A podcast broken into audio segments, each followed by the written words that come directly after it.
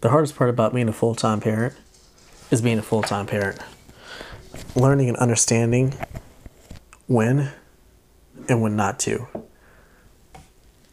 Welcome to another episode of Tony Narrative Show, where we talk about my life and everything that goes on with it.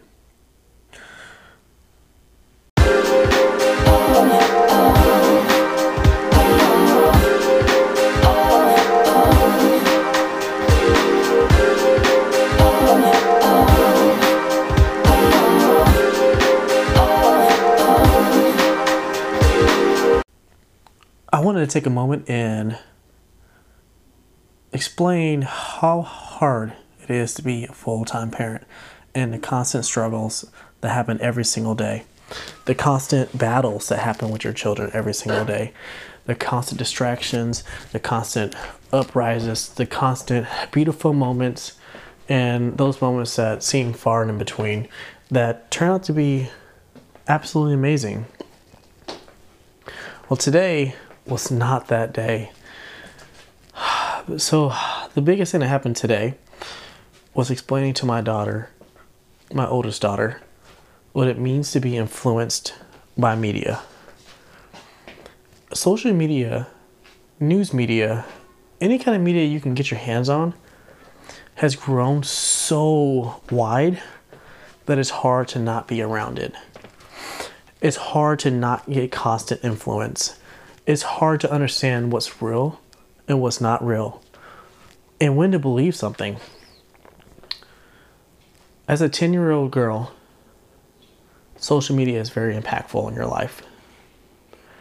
You have TikTok, you have Facebook, you have Twitter, you have Snapchat, you have all these social media outlets that allow young preteens and teenagers to consume social media in large, large settings in a single sitting.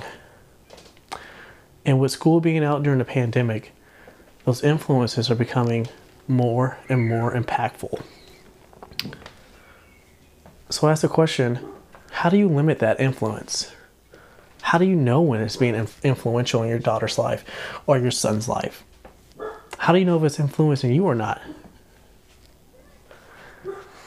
That's a question that begs to be answered because everyone is affected differently and everyone takes that influence differently. My, my daughter came to me and announced that she was having dreams and nightmares of somebody burglarizing or shooting at our home. And the only way I can understand that being possible for her to, to have those dreams is the constant influence that she's having, the constant dreams that she's having of these social media outlets that she's watching and movies that she's seeing on a day to day basis. So, when do you know to cut that off? How do you know to cut that off? How do you have that conversation? Are they too young to understand what that means? And do you just relinquish all rights from your children being able to be influenced in that manner? It's very hard to ask that question and to understand that.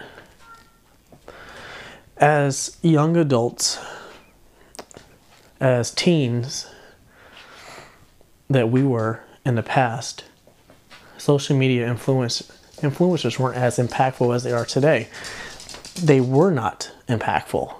You had your television, you had your newspaper media.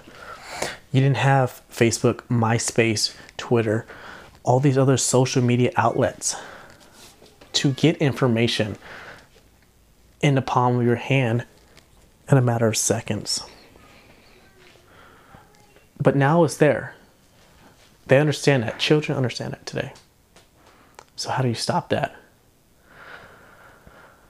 I sat down with her and I talked to her what it meant to be influenced and how impactful that can be. But I don't think that message was conveyed properly. I think it was taken the wrong way as though I was nagging and being just a parent. My question to you, the audience, is how do you handle that situation? Is that a problem in your household? Or or is it not a problem in your household? Because you helped the situation. Please let me know. Send me an email at tonynarrativevlog at gmail.com. Help me understand how to address this situation. Again, that's Tony Narrative Vlog at gmail.com. I would love to know your answers. Or leave a comment down below. That's all we have for today. I will see you next time on a Tony Narrative Show.